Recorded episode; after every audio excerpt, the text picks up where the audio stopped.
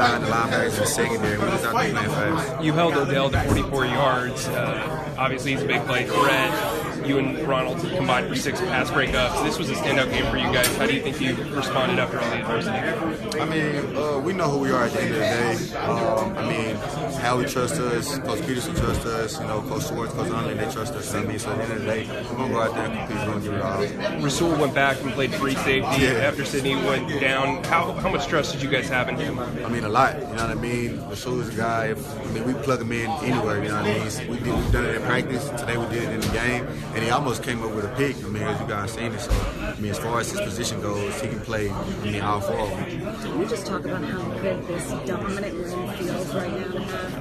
It's um, it, it's one of those. Uh, like I said, not to not to reminisce on nothing in uh, our last year. I mean, but it feels like one of those complete team wins. You know, what I mean, special team, offense, and defense. Guys just coming out, you know, starting fast and, and playing hard for each other. You had guys, like you said, moving around.